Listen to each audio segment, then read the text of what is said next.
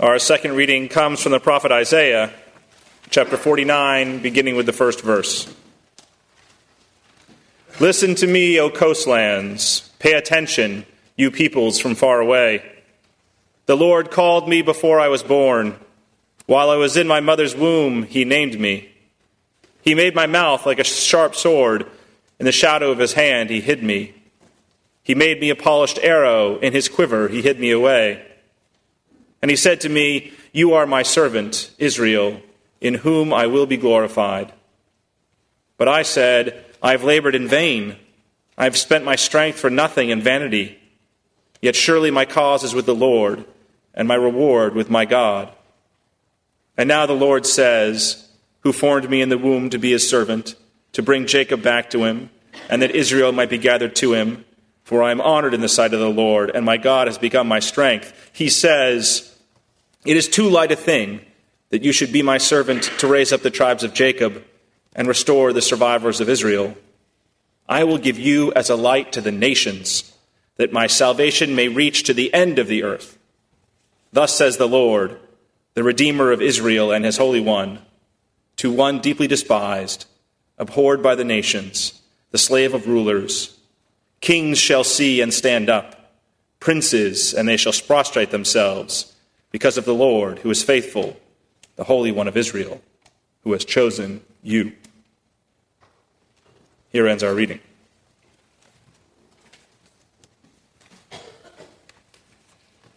Now, please pray with me. May the words of my mouth and the meditations of all of our hearts be acceptable in your sight, O God, our rock and our Redeemer. Amen.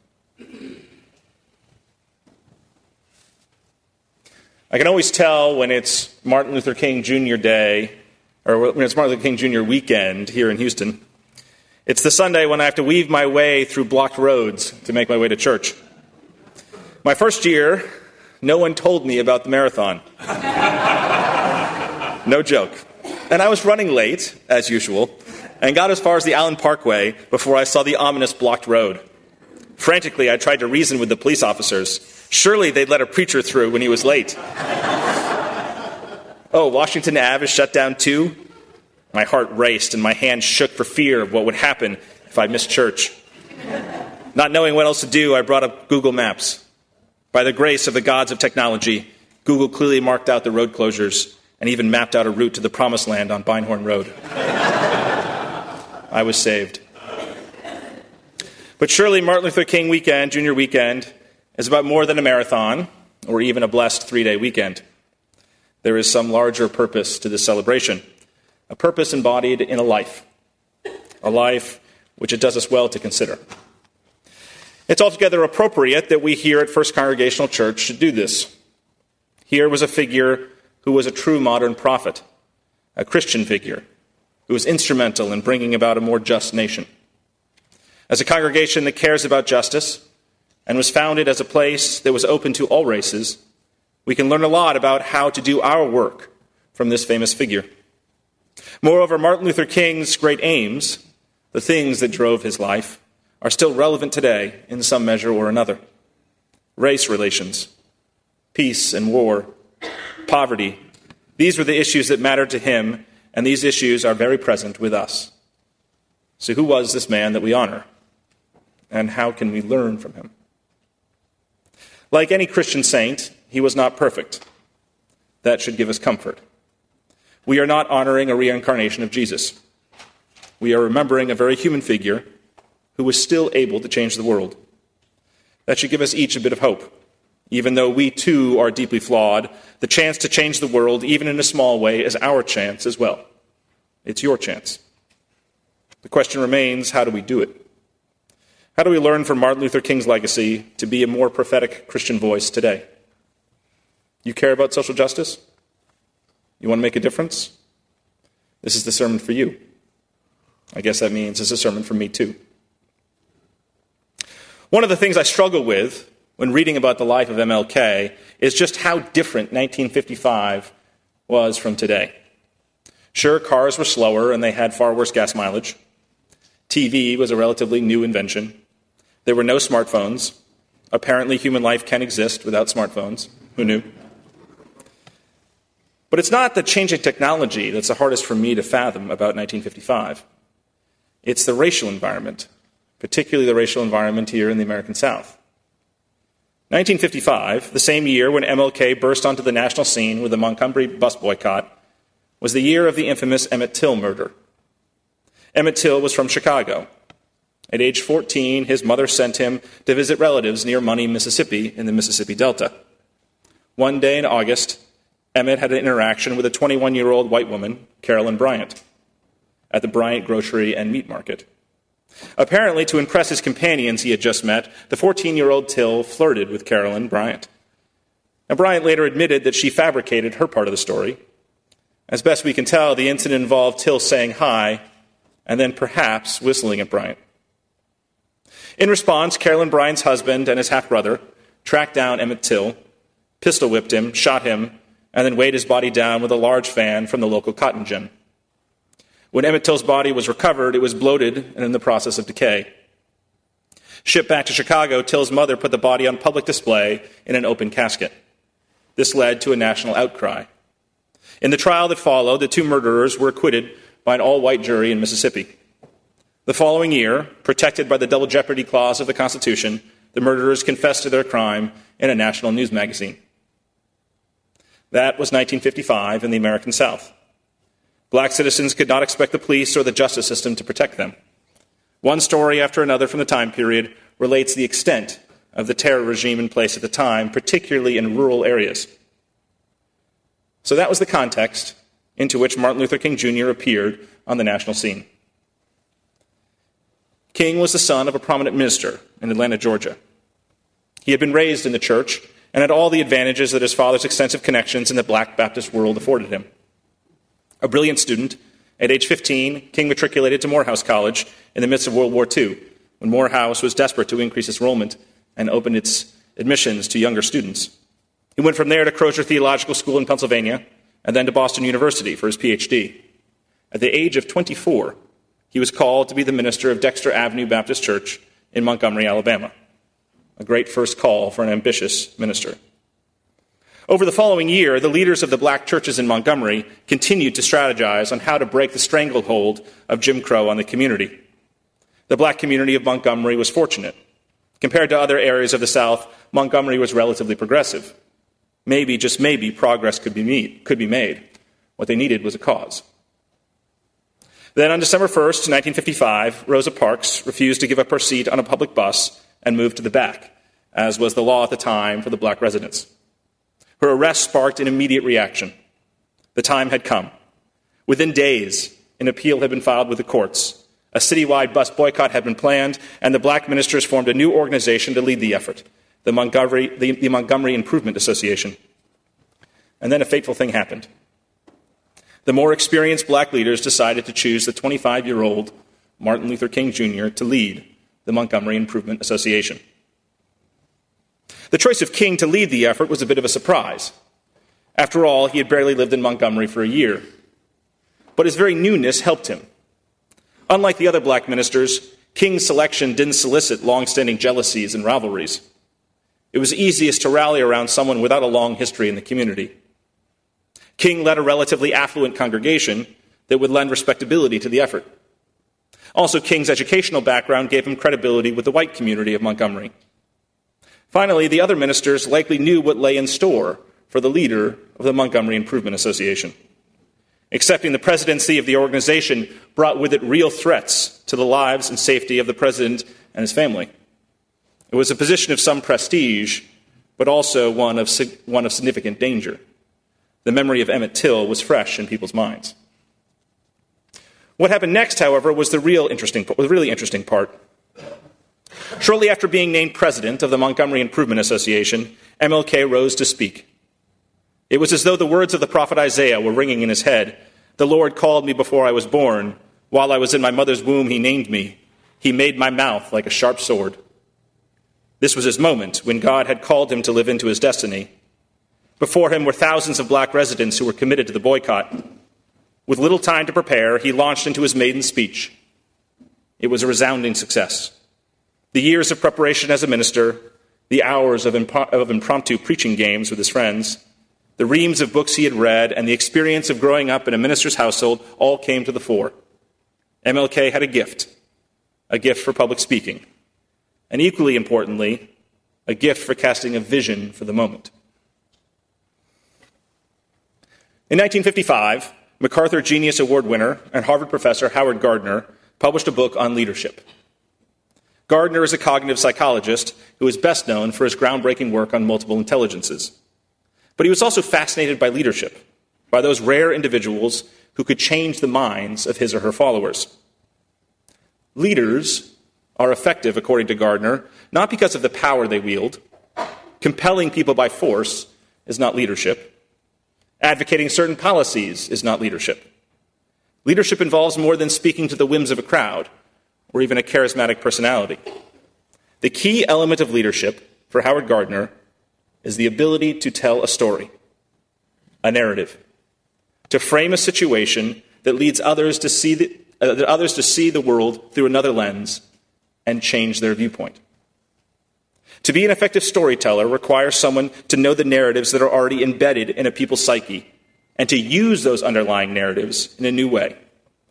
That is how you convince and inspire people to do a new thing. People see themselves in the new story and shift their identities accordingly. An effective leader must not only be able to tell a story, but also must embody that story in his or her own actions. When someone is able to do that, that person can change the course of events. Martin Luther King Jr. was such a leader. Starting with his speech in Montgomery, King was able to give voice to that which had lingered beneath the surface in the black community of the South. In that maiden speech, he said, And you know, my friends, there comes a time when people get tired of being trampled over by the iron feet of oppression. There comes a time when people are tired of being pushed out of the glittering sunlight of life's July and left standing amidst the chill of an alpine November. We are here because we are tired now. The crowd that night cheered, and amens echoed through the sanctuary. King said they would engage in nonviolent protest and persist through whatever it took. He concluded, citing the recent Supreme Court case, Brown versus Board of Education, We are not wrong in what we are doing. If we are wrong, the Supreme Court of this nation is wrong. If we are wrong, God Almighty is wrong. During the year that followed, King did more than talk about his vision.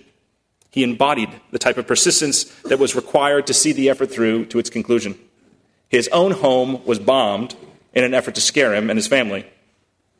King was scared indeed, but like, thousands, but like the thousands who walked through the cold and rain and heat, he persisted. After the, the apocalyptic victory of the Montgomery bus boycott, King and his fellow ministers established the Southern Christian Leadership Conference in 1957 to carry on the same mission throughout the South. That same year, he enunciated the principles that drove his movement for an article in Life magazine. This was the new narrative for the black community. We can stick together. Our leaders do not have to sell out. Threats of violence do not necessarily intimidate those who are sufficiently aroused and nonviolent. Our church is becoming militant. We believe in ourselves. Economics is part of the struggle.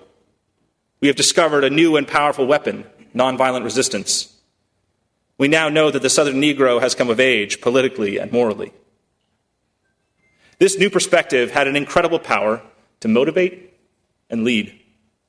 But the fight for civil rights and the need for a vision and new story extended beyond the black community of the South. If the struggle for civil rights was going to win, King and his followers needed the broader American population on their side. They needed a narrative that was compelling to the majority of Americans. And King laid out that narrative most clearly in two instances in 1963. The first was while he was in prison in April 1963, following his confrontation with Bull Connor in Birmingham, Alabama. While in prison, he read of the opposition to his movement from white clergy in the country. They cautioned King to go slow, to take a more moderate path. In response, he penned his famous letter from a Birmingham jail. King used the model of the prophets of the Bible to justify his cause, a model that would resonate with the broader Christian population. He responded to those who claimed that his group were outside agitators by writing, I am cognizant of the interrelatedness of all communities and states. I cannot sit idly by in Atlanta and not be concerned about what happens in Birmingham. Injustice anywhere is a threat to justice everywhere. We are caught in an inescapable network of mutuality, tied in a single garment of destiny. Whatever affects one directly affects all indirectly. Never again can we afford to live with the narrow, provincial, outside, outside agitator idea. What a powerful narrative to tell that we're all interrelated.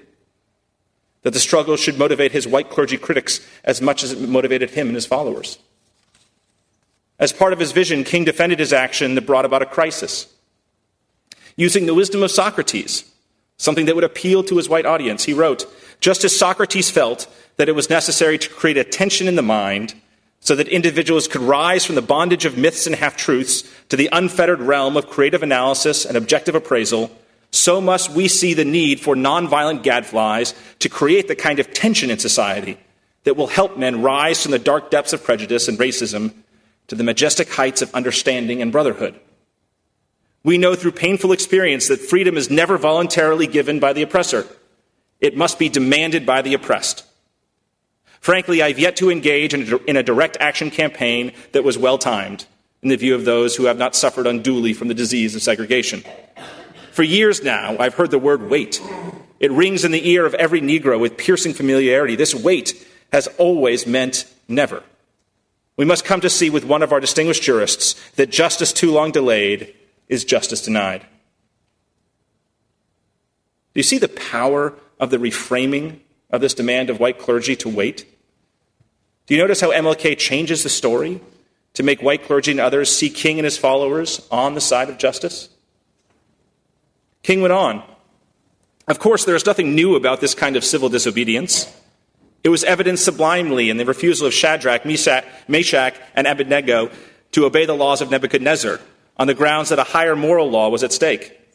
It was practiced superbly by the early Christians who were willing to face hungry lions and the excruciating pain of chopping blocks rather than submit to a certain unjust laws of the Roman Empire.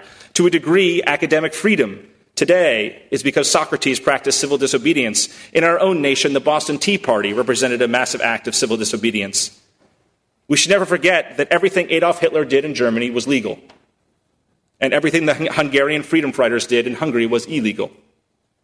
It was illegal to aid and comfort a Jew in Hitler's Germany.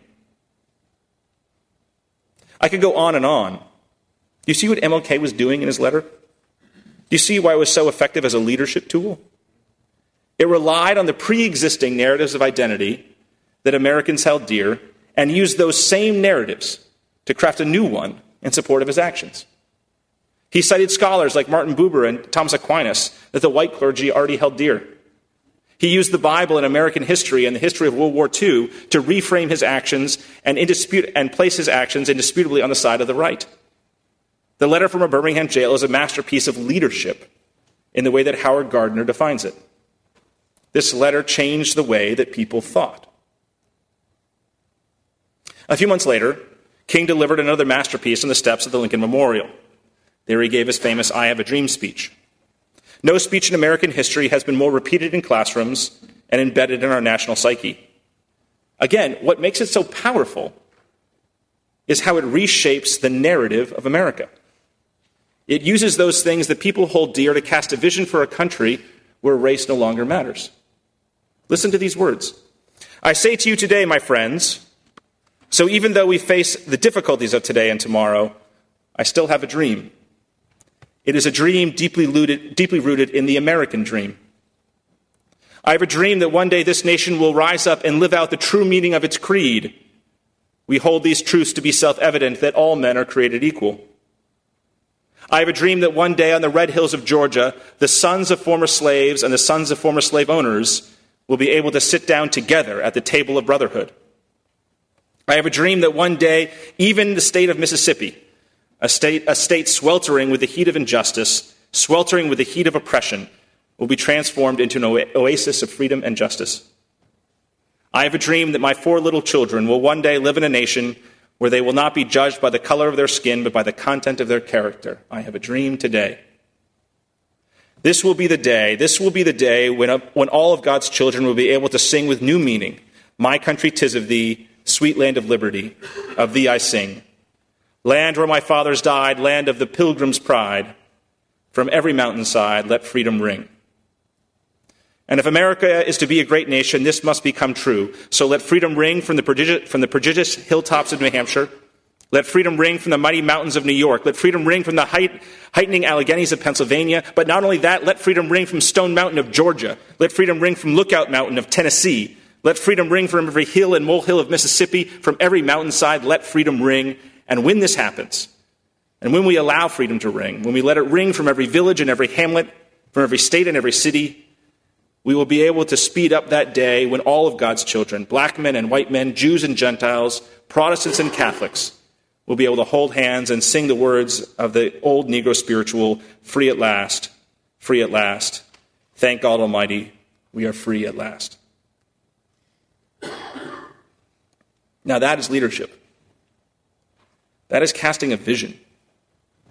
That is using the strong undercurrents of society to show a new way forward a new way that inspires and brings about change. It is no surprise that six months later, the great Lyndon Johnson was able to push through the Civil Rights Act of 1964. Himself a Southerner, a man from Texas. MLK had created a following that allowed LBJ to do his masterful legislative work. So now, of course, it's up to us, as people who care about justice and following God, to ask how we can do the same thing for our era. How can we cast a vision that motivates and moves people to create a new world here in Houston? What can we do? That's the key question. The reality is, is that we here at FCC do have a story to tell. Out there in society, out there, society is hungry for a better vision. Every day we are told that life is about competition. It's survival of the fittest, a zero sum game. It's all about the individual. And that gives people license to trample over their fellow human beings. That's not right, and that's not what America is about. Another false narrative is that more material goods will lead to happiness. That's the narrative that is sold in every advertisement that we see and hear. More is better. Obsess over more. That's not true. We know it's not true. Another false narrative is that we are supposed to be happy all the time. You hear that everywhere. They hear that everywhere you look. You should always be happy and free from pain. That's simply false. And we know it to be false, and yet we fall into self recriminations when we're not happy all the time. There's a different narrative, and it's one that we try and live into here at FCC. We need healing in this world. We are broken people. We mess up. And yet we are worthy and children of God, each and every one of us. There are no exceptions. As humans, we need connection, not to be off on our own individual island. We need connection with others and with God, with something greater than ourselves. There's a spiritual depth to our existence which gives meaning and purpose to life. We have that here. And central to that meeting is a struggle for justice, to be a voice for the voiceless and downtrodden. We are called to stand for that and to fight for it. The vision we have is a simple one it's the vision that Jesus had the vision of shalom, of peace, of wholeness for all humankind. The only way we'll get there is, is through telling that narrative and embodying it in our own actions. And that is what we do here. That's why this place is so important. It's about spiritual transformation in line with that vision, both for ourselves and for those around us. It is to become the beloved community. And the fact is that if we cast that vision, if we can live into it, if we can consider it and make it part of ourselves, there is hope for a different future, a different reality. We can lead. MLK is one of the leaders who showed the way. He sacrificed all to move us collectively forward. And that mantle is now upon us. Together with God, we can create and, are now creating that vision of the Apostle Peter for a new heaven and a new earth where righteousness is at home. So let us all hear that call from the prophet Isaiah in our own lives. Thus says the Lord, the Redeemer of Israel and his Holy One, to the deeply despised, abhorred by the nations, slaves of the rulers Kings shall see and stand up, princes and they shall prostrate themselves because of the Lord who is faithful the Holy One of Israel, who has chosen you.